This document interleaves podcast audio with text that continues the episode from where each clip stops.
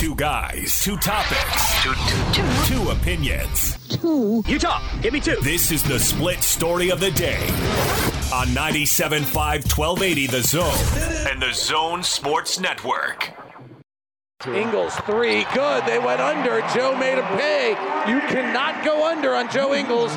Clarkson driving, cut off, hands to Gobert, packed it! Packed it with a little zest! 4.8 seconds left. Bogdanovich has got 31. Working on VanVleet. They bring a double, rotate to O'Neale, over to Clarkson, down into the free throw line to Favors, back to O'Neale, wide open, left side three, rolls, Royce! Oh, with a little elegance. Clarkson gets lobbed up top, guarded by VanVleet. 31 seconds left, 12 on the shot clock. Jordan, hard drive, right side to the basket, fades, shoots, misses. Gobert diving to the basket, tipped it up and in.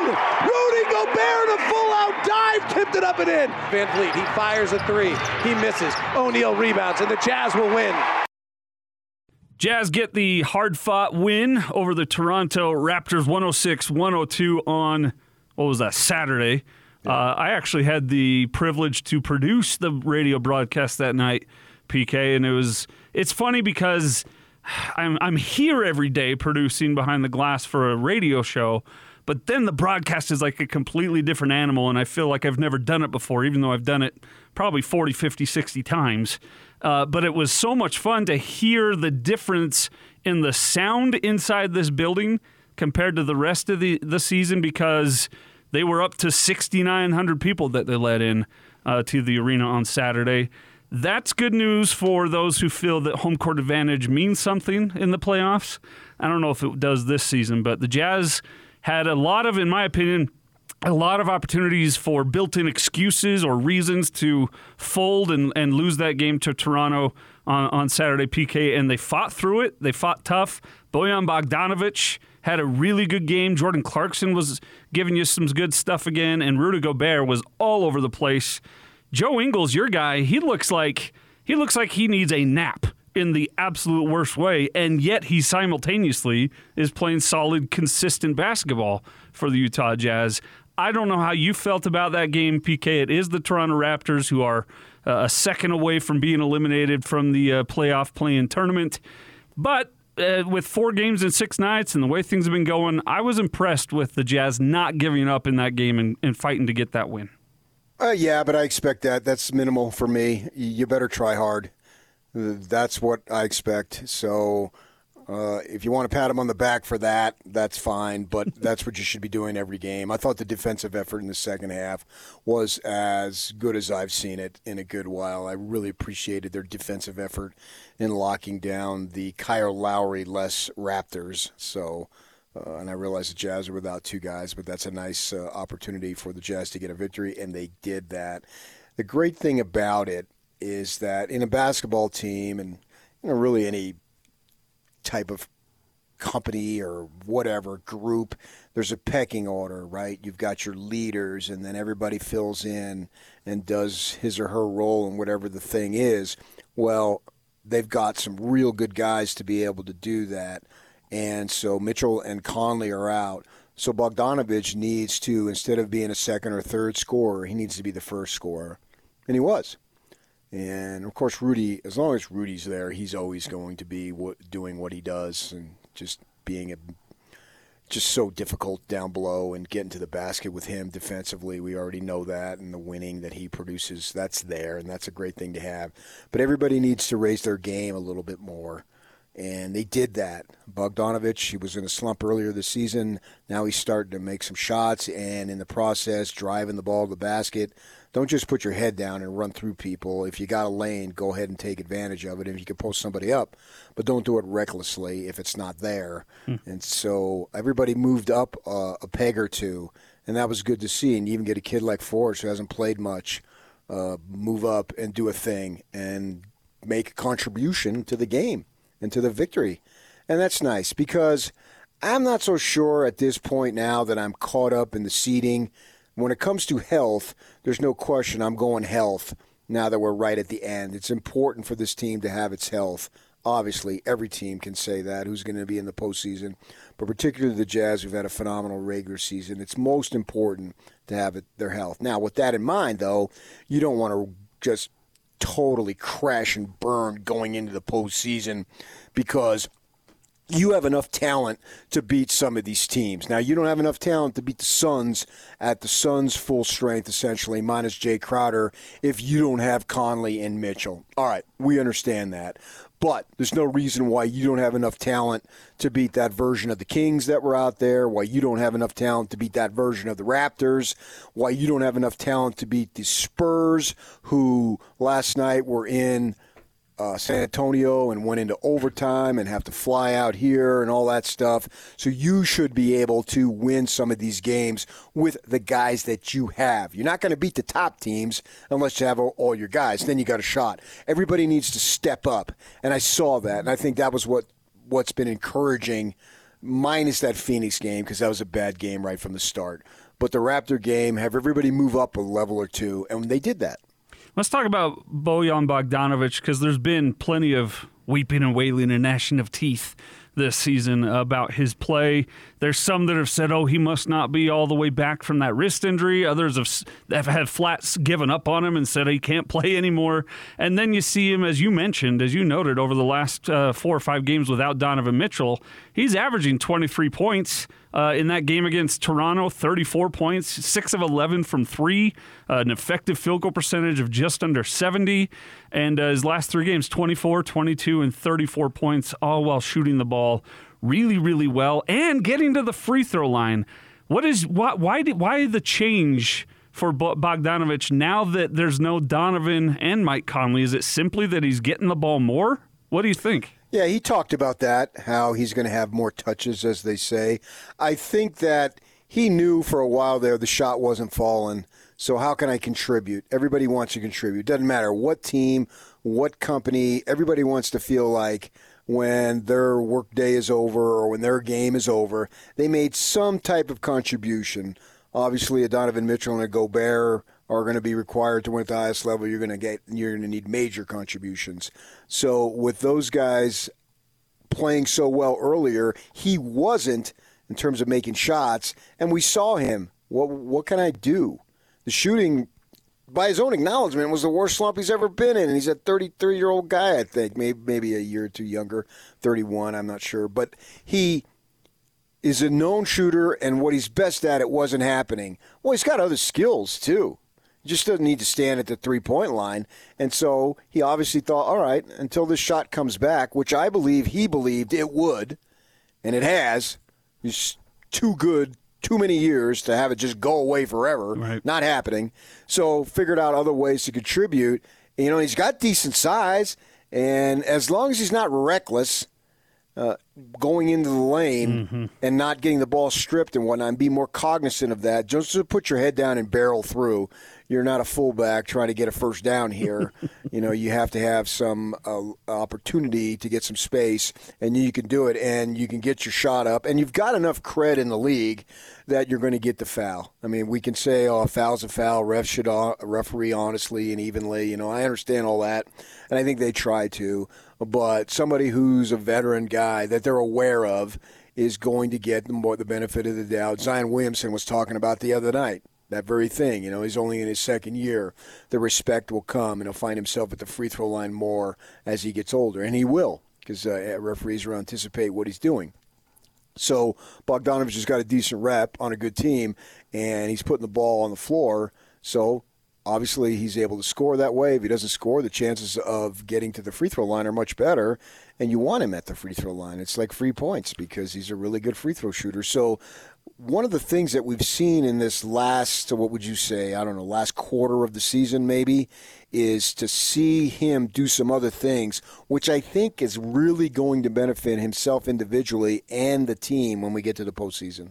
Yeah, is it too simple? Because some of those things that he tried, you you touched on there, where he turned the ball over at an extremely high rate. It seemed like every time he didn't shoot he was passing it to the other team there for a stretch of games recently. And, I'm obviously exaggerating, but that's how it felt.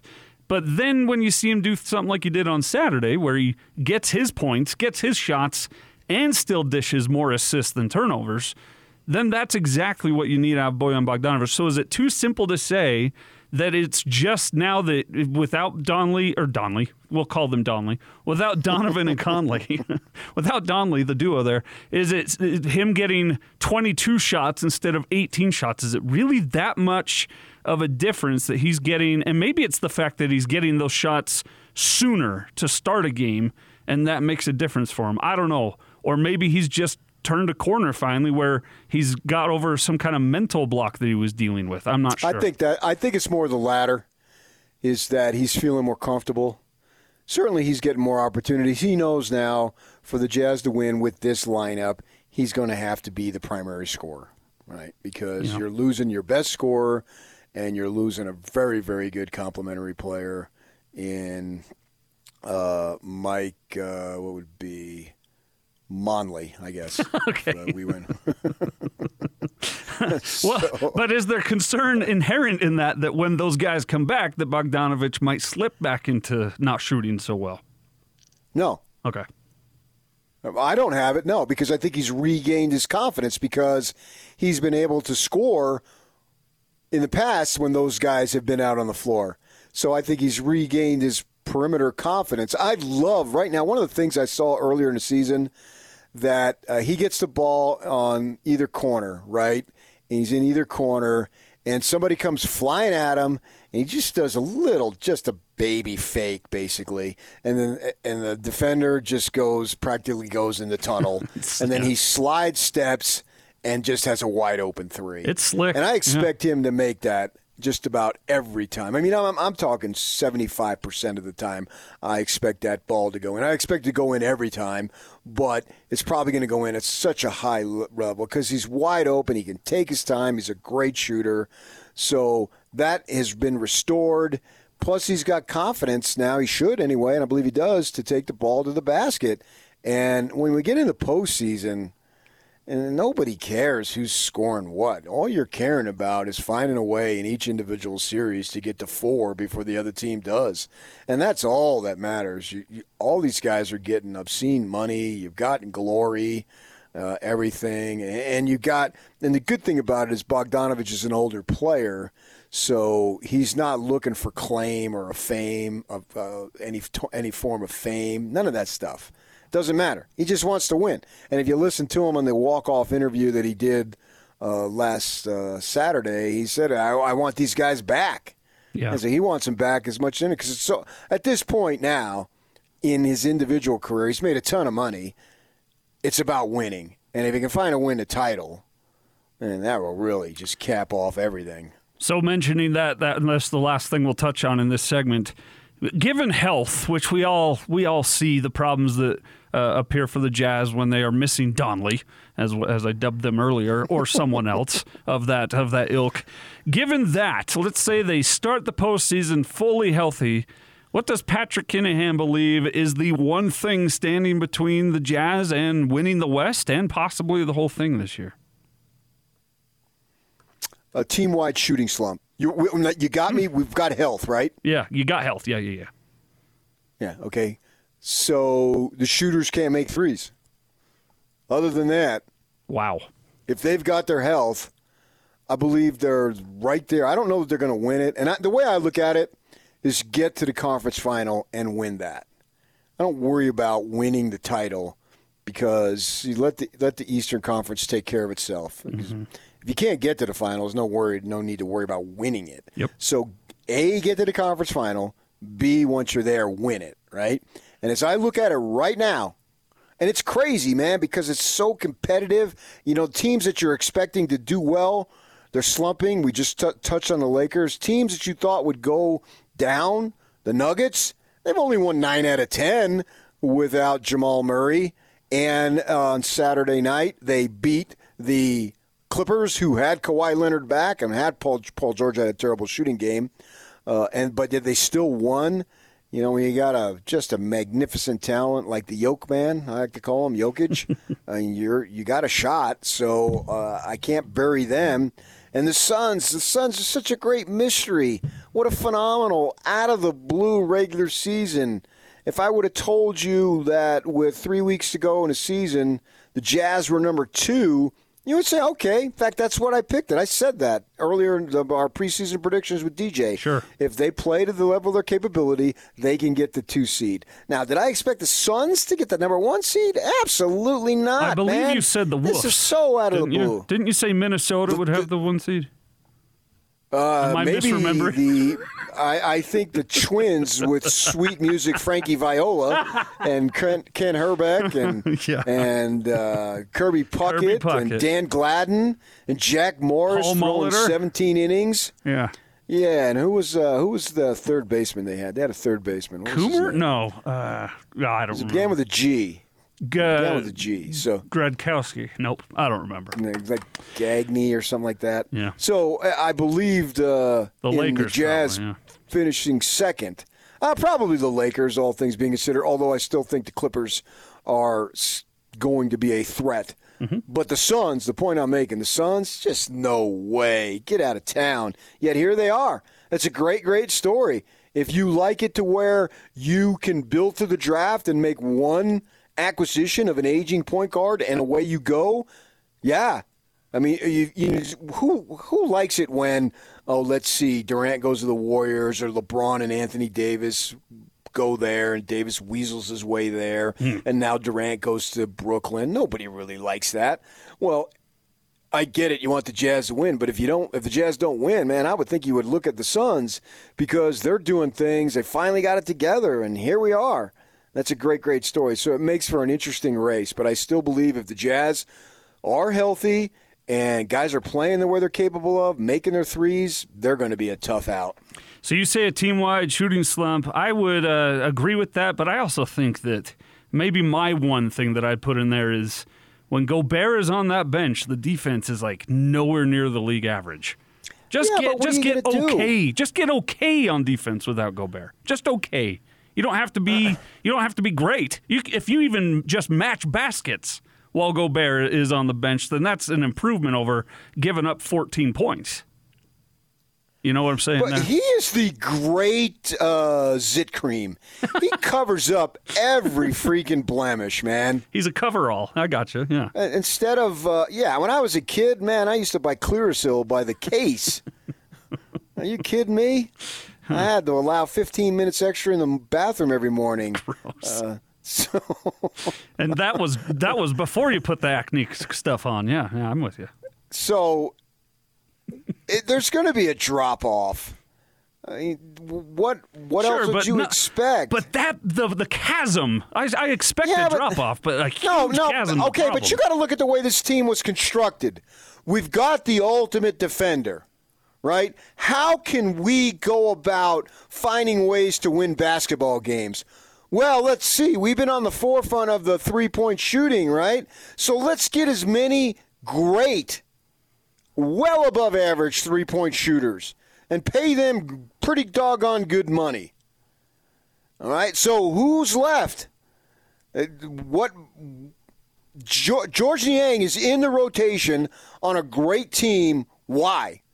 Because if you leave them open, it's going down. Yeah, yeah. Now you want him to be name your star wing defender, Michael Jordan, Scottie Pippen. You want him to be that too? Well, actually, that's uh, Georges has really improved his defensive game as well. I'm I'm talking Yeah. more specifically about a guy that we all love and respect that's making nine million dollars as a backup center, and he looks like he's not all the way 100 percent in Derrick Favors. The big drop off when Gobert comes out and Favors goes in on defense Okay. has been eye opening to me. But if if there was not much of a drop off, Favors would be starting for the Warriors. So you're saying it's more that Gobert is that mu- is that great that no matter who comes in in that second rotation, it's going to be as big of a chasm as we're seeing. Well, with a salary cap deal, are you going to find a backup center better than Derrick Favors? Who you got? If you're looking for a defensive guy, you know, if you want to go the five out, you got me. You know, put in uh, Ilyasova for that matter. Obviously, he's a better three point shooter Yeah. than Derrick has ever been, right? We understand that. Uh, there was a guy that played for the Raptors over the weekend. Uh, was it Chug? What's his last? What's his uh, name? He got he got waived by the Magic Uh, Birch, thank you, Brian. Birch came in, uh, got waived by the Mav- Maver- or the Magic. The Raptors picked him up for Well, essentially nothing. And If he was, John he Birch, was- I might consider it. He was balling on Saturday against Derrick Favors. Uh, what are you going to do? I mean, you're going to put in somebody, uh, bring in somebody. I mean, they they don't want to mess with the chemistry here. It's been sensational. So I get it. You you you can't have studs all every position and favors. uh, You know, he's somewhat limited in his his body hasn't been the most cooperative, and he's not necessarily the Right. high flyer. Right. But when you're looking for a backup center, I'm not sure, especially somebody who wants to be here and knows the system. When you tell favors, Derrick, we need you to do this, he just nods and says yes because he already knows it. He's been doing it in this uh, this team for years. especially in a postseason series. That's where I'll give that to you, PK, is when you get into a seven game series, you will not see a better backup center in the playoffs than Derrick Favors.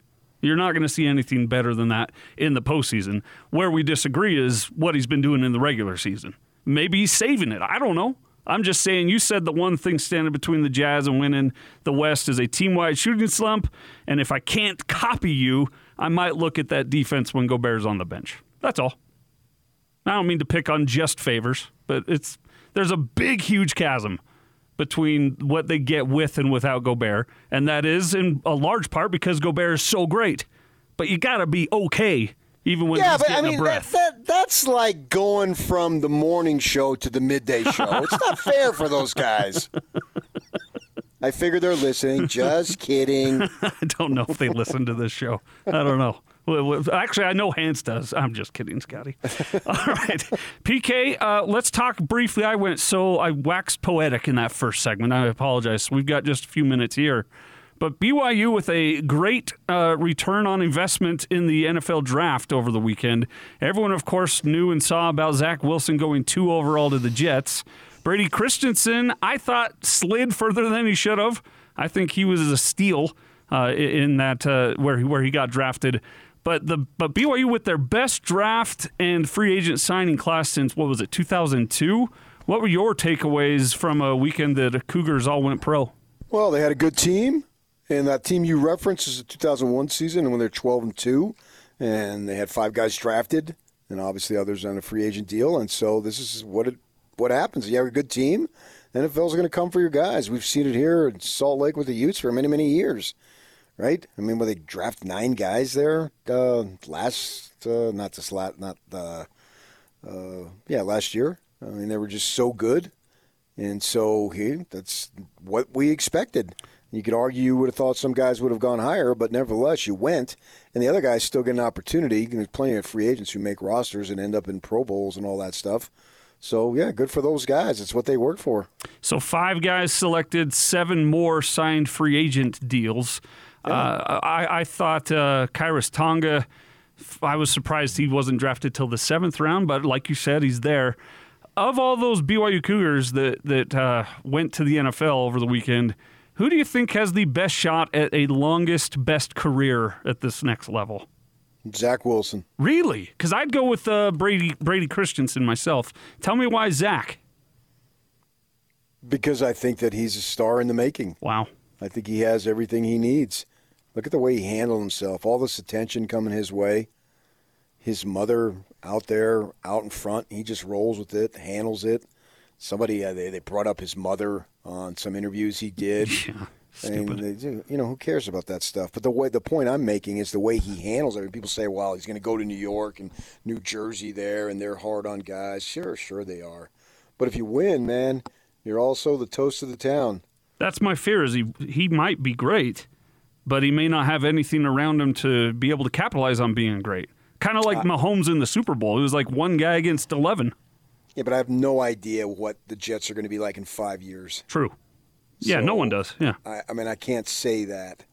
Uh, I I've been following this kid for many years, uh, so I think he has an opportunity to be really good. I also like Matt Bushman. Okay. I think Bushman clearly, if he would have been healthy and not had a major injury, was going to be uh, very, very good.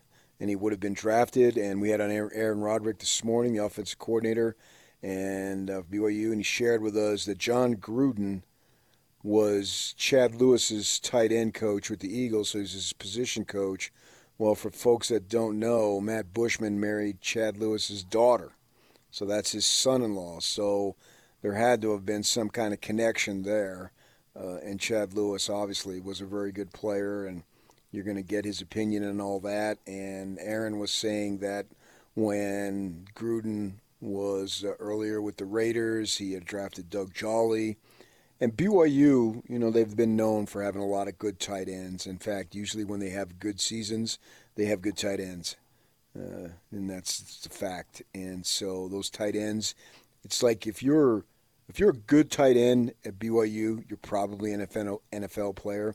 Just like now, I could spread it out to Utah. If you're a good defensive player or running back or offensive line, you're probably an NFL player. And by good, I'm talking about high, high level, all conference type players.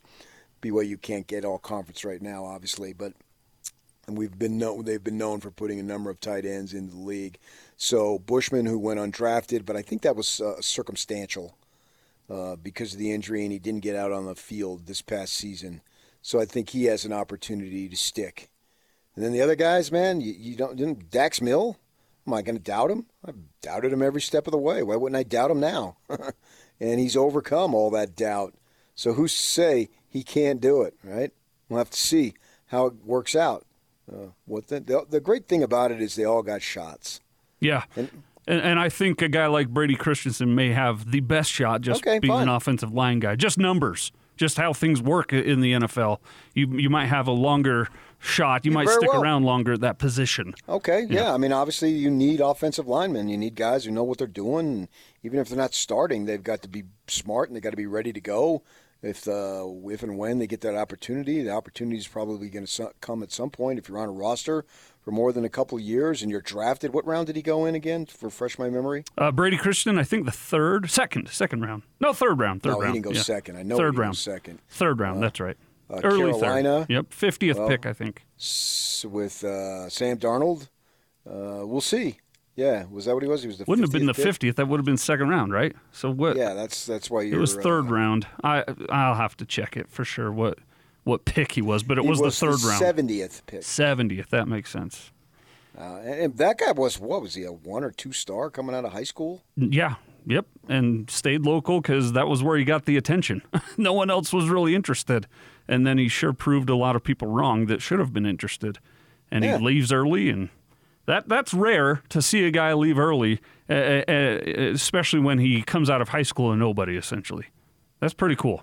It was a good weekend for BYU, and I know Ute fans are all upset about it. But look, you've, Utah fans have had their NFL celebrations for years and years and years. BYU had a good weekend, and you got to tip your cap and, and think it's pretty cool for a program that decided to play when most of the country, including Utah's conference, said no, we're not going to play Yeah, and then they Utah ended up had playing. No choice in that. And that, Sure. that that was a disaster.